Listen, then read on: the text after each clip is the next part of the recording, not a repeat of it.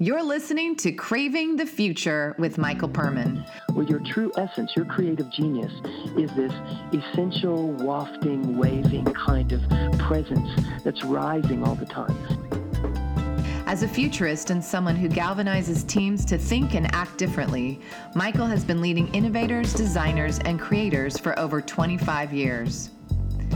Each interview will offer a unique conversation with the most brilliant, creative, and outside the box perspectives that exist today. Michael's guests are filled with humor and have a fresh take on exploring the future ahead. I, I think that in general, people are craving wholeness. They're craving the entire uh, complexity, the entire symphony. They're craving the experience of uh, what full potential is. And when it comes to creativity, we're craving remembering the truth of who we are. Welcome to Craving the Future with Michael Perman. Human potential is a movement in the sense of society's awakening to our opportunity to greatly improve all aspects of our lives, as well as a movement in the sense that we are all dynamic beings living in a world of quantum energy. Our minds are elastic we form new neural pathways continuously. We can repair damage that feels like regret, and we can establish the conditions that enable us to create what's next a beautiful future that is in our own grasp. The, the reason that we are not reaching our potential is because we're not operating in a state of creativity. We're operating in a state of reactivity. Sue Morter is a world class expert on generating the creative energy that leads us to fulfilling our potential. For over 30 years, she has been teaching healthcare practitioners, patients, and students integrative approaches to wellness based in quantum science and energy medicine. Innovators are hungry for the type of pure, authentic, creative energy that Dr. Sue knows how to unleash for inventing your personal and professional future as well as healing from the past so you are prepared to move forward. I was introduced to Sue from our mutual friend Lisa Schneiderman, and we spoke to Sue from Keystone, Colorado. Let's welcome Dr. Sue Morter to Craving the Future.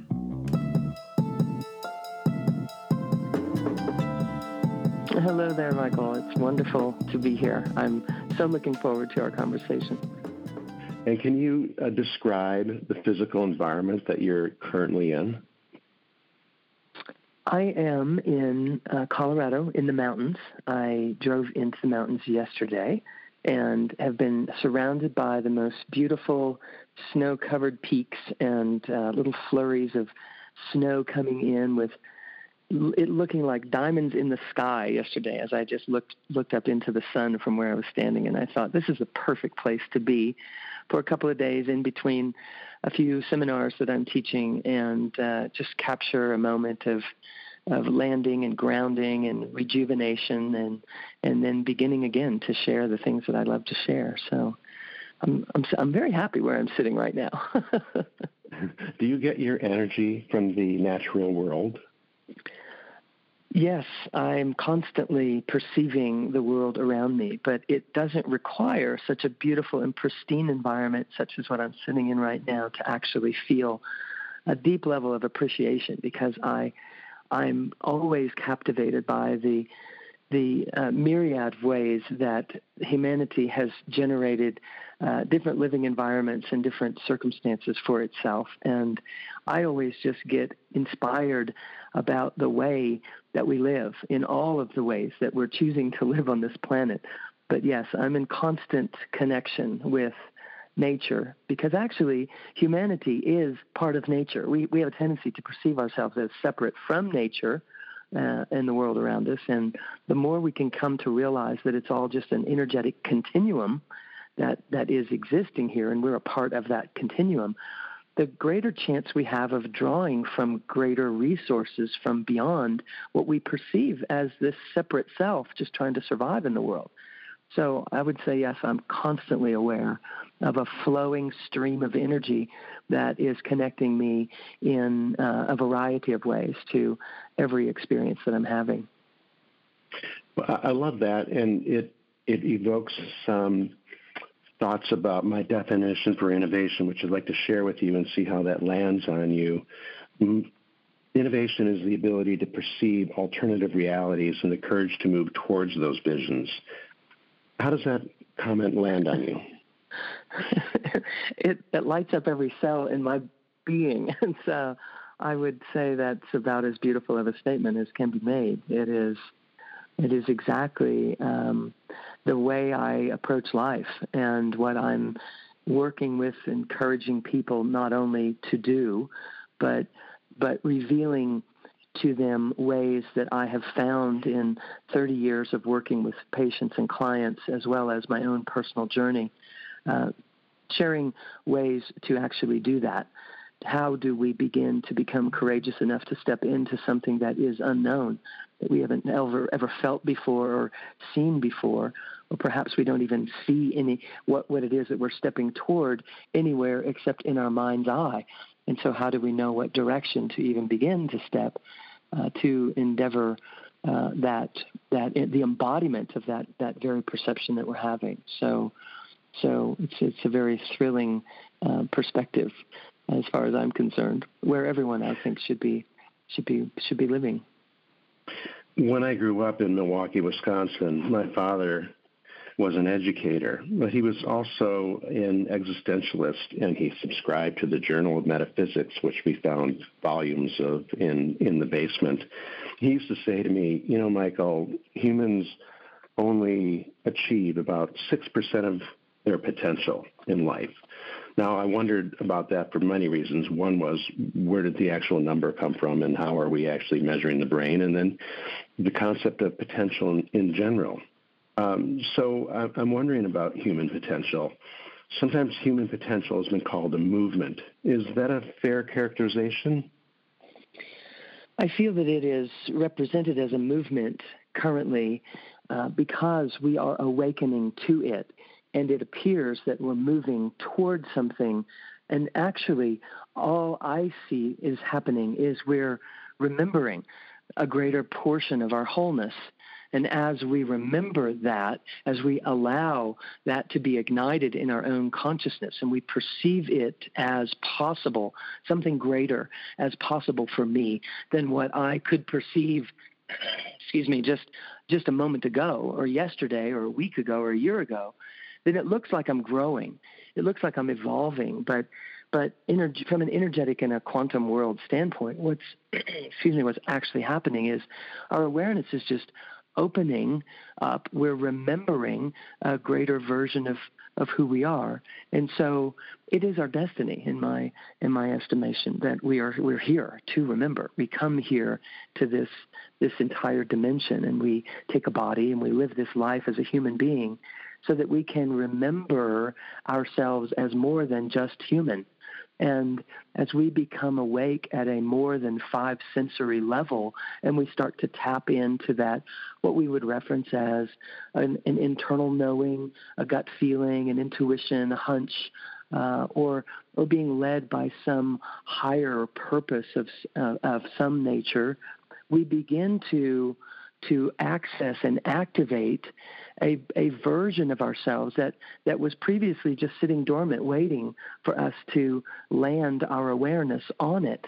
And as we do that, it looks like we're moving towards something great, and we are in our awareness if we're to try and measure that in a linear sense. I, I, like to look at it like we're blossoming, we're opening to a greater reality versus trying to move from here to somewhere over there. Because when we look at it as moving from this state of consciousness over there to that one, it creates this inference internally, subconsciously for an individual that there's something lacking or something missing, and that I have to go over there and get what it is that's missing. I have to attract or achieve or go towards something in order to ever experience my wholeness. And and in reality, uh, what is happening is we're sitting still and we're opening to a, a greater sphere of engagement.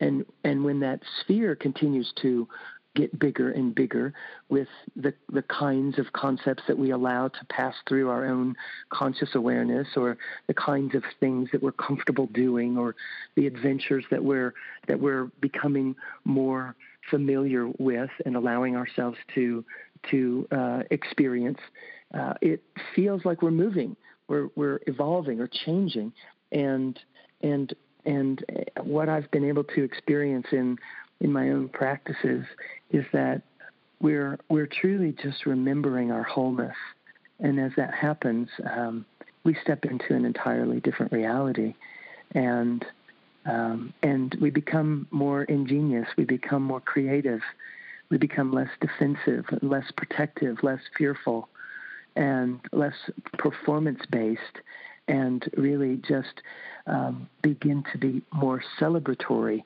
in life um, rather than trying to accomplish something in order to feel uh, better about ourselves in some way. So I'll stop there and see where you want to go with that. well, there's a lot of places to go, um, but I think the most interesting thing to me is that it, it, it's very paradoxical. So, uh, what I'm getting from what you said was in some way we've already lived all the life we need to live because so much of it is in the subconscious and we didn't physically live it. We may have thought of it. Uh, we may process it. We may be accessing uh, memories from our reptilian brain, uh, but the you know the, the totality of that existence is, or at least our the way we act about it, um, is already there, as opposed to, wow, there's so much potential in life, and I'm going to go get it and see it. I'm going to take this trip. I'm going to meet this person, uh, and therefore I'm going to be inspired with fresh thinking. So help me understand that paradox a little bit more, because you would think that you know what's out there in front of you in the horizon is also beautiful and inspiring for your creative genius. It's kind of yes, it's kind of a collaborative. It's a collaboration in that, you know, we know that the outer world is a reflection of our own consciousness. And if I'm tapping my consciousness fully, then I look out through the projector that I am. I look out and I see the movie that I'm projecting onto the screen in front of me as a whole and beautiful life that I'm living. And if I'm only awake to a portion of my full potential, my full capacity, I then, as the projector, like think of it like a movie projector projecting onto a screen, then then the movie that I have the ability to project is one that has lack, has has you know disease, has challenge, has difficulty, and in, imbued in it, and just infused and interwoven into the into the mix to a greater degree than if I'm standing in my wholeness and projecting a movie. If I'm standing in my defensive, protective, fight or flight, you know, as you mentioned, the reptilian self, then I interpret everything that's already out there as potentially dangerous. I hear certain things that someone says, and I hear them in a fashion that would tend to have me think they're questioning me. And it's all because I'm questioning myself and will continue to do so until I step into a greater degree of my wholeness and can perceive that that there is abundance here. And as I perceive the abundance here, I am setting myself into an even greater uh, degree of creativity and uh, and um, a, a generative disposition rather than being in a state of reactivity and uh, and survivorship. So you know, I'm always encouraging people to to come back home to themselves. It's it's kind of like I use this analogy that when we land here, we kind of splat, we kind of disperse, and our body goes one way, our breath goes another, our minds go a different way, and the whole spiritual context is just dispersed. And so we have a really hard time experiencing our wholeness because we tend to, in that dispersed state, identify as the mind in our five senses, looking to the outer world to figure out what we need to do next to be safe. And we build an identity out there. We build a life out there in that dispersed state.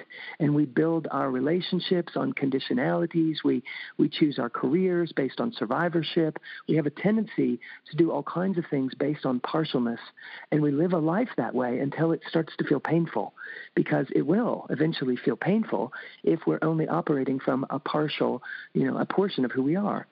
So ultimately, at some point in one's life, we have a tendency to hit a wall or to or to want to, to find something, some different approach to feel better, to feel more whole, to feel more more complete. And so we search and we search and we search, and then eventually uh, at, at some point, we drop back in to ourselves. Sometimes it's in defeat, a surrender in defeat. Sometimes it feels apathetic. Sometimes we crash, physically even. But ultimately, we land back in in a soul searching kind of in directing our attention inwardly instead of outwardly. And in that moment, we're actually birthing into a new phase of our of our own evolution and it's an essential phase. It's one that, that is kind of built into the structure of being on planet Earth in the first place. And so mm-hmm. when we do that, we start to trust and, and feel and breathe with the mind and the body and the breath coming back together, for example, and that giving us a deeper sense of, of self. And when that sense of self begins to ignite, that then then we we begin to want to honor it and trust it because we've we've been through so much that now at this point it feels like you know what have I got to lose? I might as well trust my gut. I might as well go with this thing on the on this inside that is is yet unnamed. In fact, previously it has felt like a great void in here, but that void is is pure potentiality, just a smorgasbord of, of, of creativity that's waiting to be tapped. And we just have to direct our attention inwardly in order to access that. And as we do, we begin to reveal as an entirely different being, living in an entirely different world. And yet, there's your paradox. Nothing has changed. We've changed. Our perspective has changed. Our, our perception field uh, is changed. And because of that, the movie that we're projecting onto the movie screen looks to be a very different movie. And the world, therefore, that we're walking in seems to be a different reality. You make it sound easy. well, I uh, I understand. The hard part's getting to the easy part. It really is actually easy. Yeah. It's just that we've been trained to live differently than that, so it seems hard to perceive beginning to do something like that. And that's it's a real flip in our perception of who we are, isn't it? Like yes, completely. In fact, uh, yes, I, I call it a quantum flip. You know, in in the quantum world, which is you know this new science that everyone is talking about these days, and and it is it's it's really the bridge between science and spirituality. It's it's science is teaching us that spirituality has been has been kind of tr- right all along, and and then spirituality is having to grow because science is proving that that we are much more in charge of our of our even our spiritual experience uh, than than we thought, and so it's really putting us in this leadership role. But the quantum flip is an actual quantum term that that is referencing the tiniest particle that we've that we've uh, discovered in in the physical world. Uh, one of the tiniest particles is a, a, photon, and the photon has been measured to be moving based upon human thought. So, so what this means is humans can think a particular thought, and the physical environment moves in accordance with what we think. So we're creating our reality by the thoughts that we think. Is, is I mean, that's grossly simplifying what's happening in this in this quantum research, but but that's basically what's going on. They're saying that when we think a, a negative thought, uh, not only does our own DNA uh, helix change shape. Um, versus if we think a, a, a, positive thought, it changes shape. Uh, not only does that happen, but that DNA, uh, the vibration of that out in the physical world has an impact on these tiniest particles in, in our physical reality. So human thought affects human form, human form affects our outer world, etc. Fascinating stuff for us to think about. And, and the quantum flip is this that this tiniest particle in another type of, of research regarding the, the quantum world can be measured moving in two opposite directions at the same time. And in our physical linear world, that's not possible. Something is moving to the east, it has to slow down before it can turn and move to the west right? So, so in the quantum world, they're finding no, that's not at all possible, and that's not necessary. It doesn't have to slow down and reach a zero point field before it's in an, it's moving in an entirely different direction. Our minds can't even wrap around that because we're used to, to thinking logically. And what quantum science is showing us is that actually reality is far beyond logic. And that's what we need to start accepting if we really want to be able to be masterful over this physical this physical world that we're living in and in, in, in our life experience in it. And so I reference this whole flip of our own consciousness of from living from the outside world in to living from the inside world out as this quantum flip that yes we're receiving stimuli from the outer world in but it's not that we're supposed to accept that as all there is and just build a better way of responding to it or reacting to it that we're also supposed to be tapping this this this flow of creativity in our highest realms of consciousness that is streaming through the core of our own system, measurably so, that we're supposed to tap that with our conscious mind and bring it outward and just trust it and speak it into existence and step into what we sense and feel and know to be possible as though we just see it already.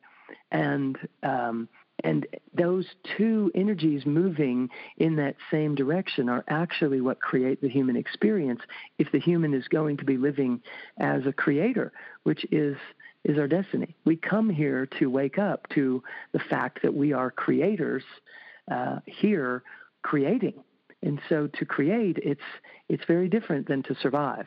It's uh, survival is a, is a simplified byproduct of your own creativity and not something that we're supposed to be using as our primary operating system. It's supposed to be a default mechanism that kicks in uh, upon necessity, but we've never really learned how to use the primary system the way that it was designed. So I reference the quantum flip as us flipping our our our go point uh, f- from the out, outer world to the inner world and allowing that impetus that rises inside of us to truly be a guiding light uh, that that gives permission for us to just almost as if you're closing your eyes and going for it.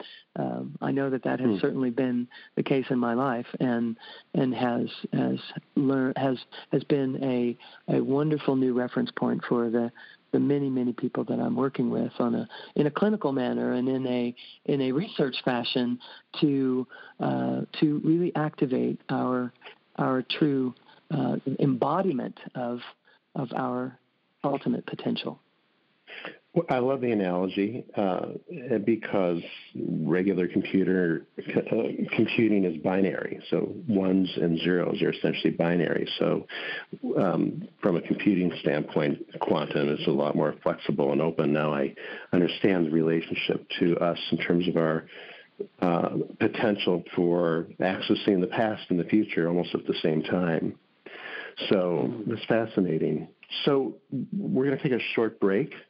Uh, and we'll be right back to listen to my second half of the interview on human potential with Dr. Sue Morter, and especially talk about how you can live in your creative genius and experience a level of personal freedom. Over the edge of what's expected, off to the side of what's been done beyond what's already been detected. There burns a harder, brighter sun beneath the veil, which hides the essence beyond the words that scoff shun.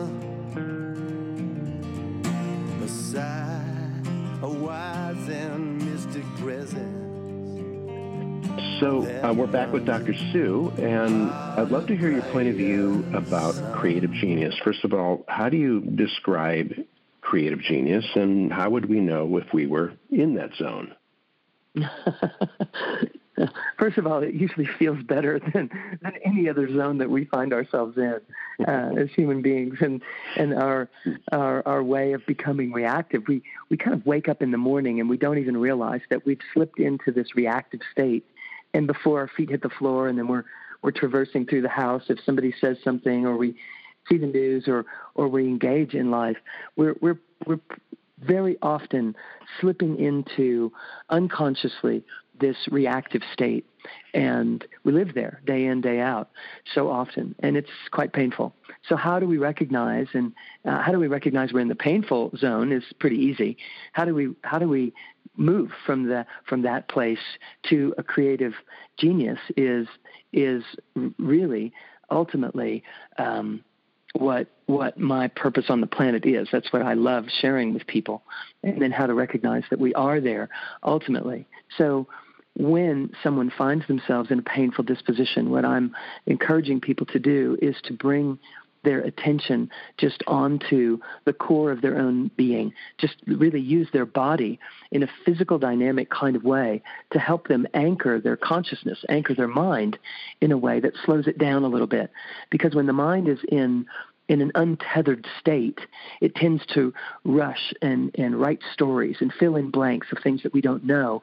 And they're usually, it, it, it can be based in a fear based uh, disposition for protection. So we write stories to figure out people's motivations, what's going to happen next. And it's, it's kind of a fear-based uh, thing that we're engaging in, and that always leads to pain. And so, what we have to do is slow the mind down. If you picture the mind as this rapid-moving ceiling fan that's spinning so fast you would never stick your, and if you could picture that that that smooth, waving, rising presence approaching the ceiling fan, it would never move through that, it would it would get chopped off. So what we have to do is learn how to slow down the ceiling fan so that our true essential self, which is our creative genius, our true foundational being, can rise up through and beyond that thinking mind that operates like this rapid moving ceiling fan, just long enough for us to experience ourselves up far beyond our limiting beliefs, our past perspectives, our perceptions that are based on inherited uh, dispositions from our family and our culture and our environments, or our own past experiences that have been hurtful and painful. And so, you know, we dig in our heels and lock lock down the brakes, thinking that life isn't fair and isn't safe, etc.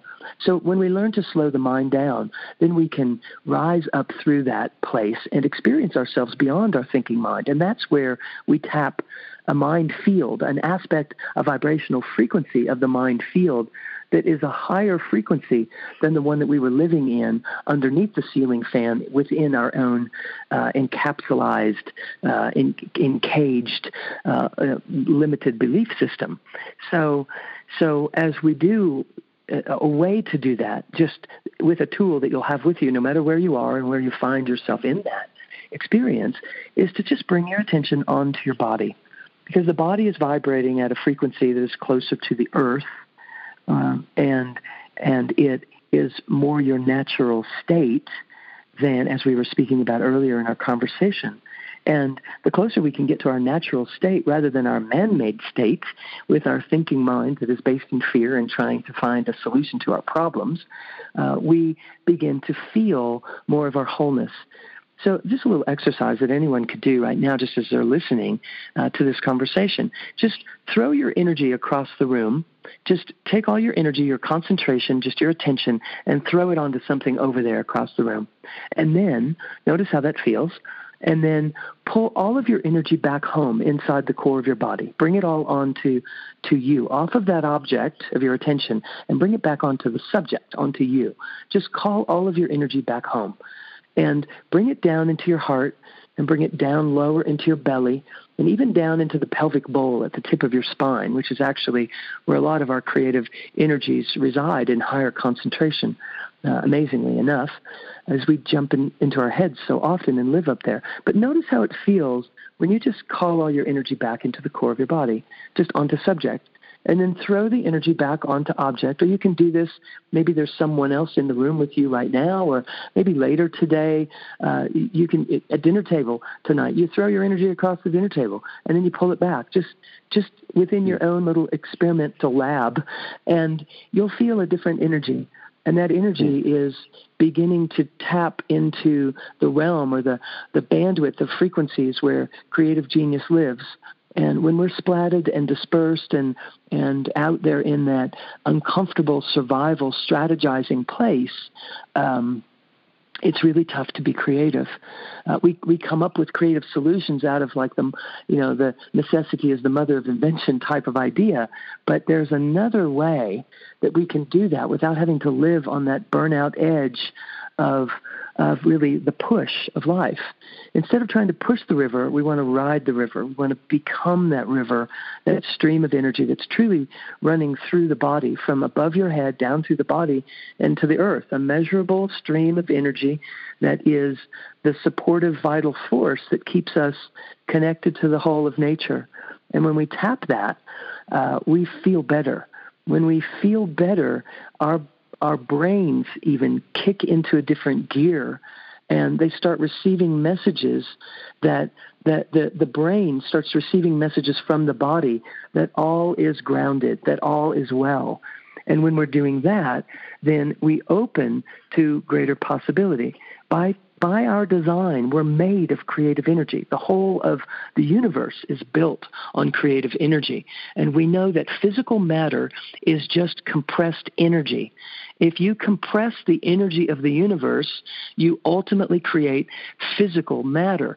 It, matter, physical matter, including the human body, is just compressed energy.